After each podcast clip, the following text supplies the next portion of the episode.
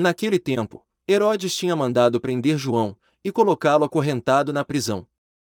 Fez isso por causa de Herodíades, mulher do seu irmão Felipe, com quem se tinha casado.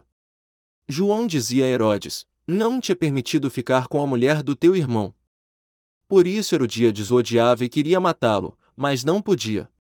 Com efeito, Herodes tinha medo de João, pois sabia que ele era justo e santo, e por isso protegia.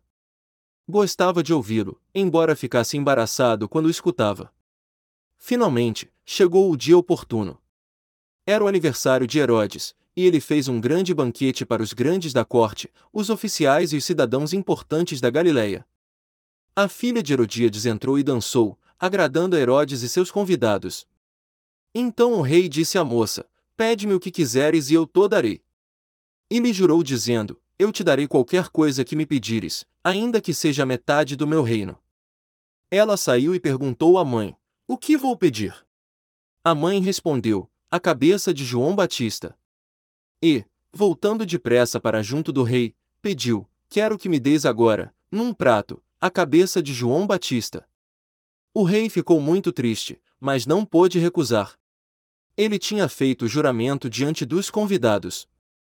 Imediatamente, o rei mandou que um soldado fosse buscar a cabeça de João. O soldado saiu, degolou na prisão, trouxe a cabeça num prato e a deu à moça. Ela a entregou à sua mãe.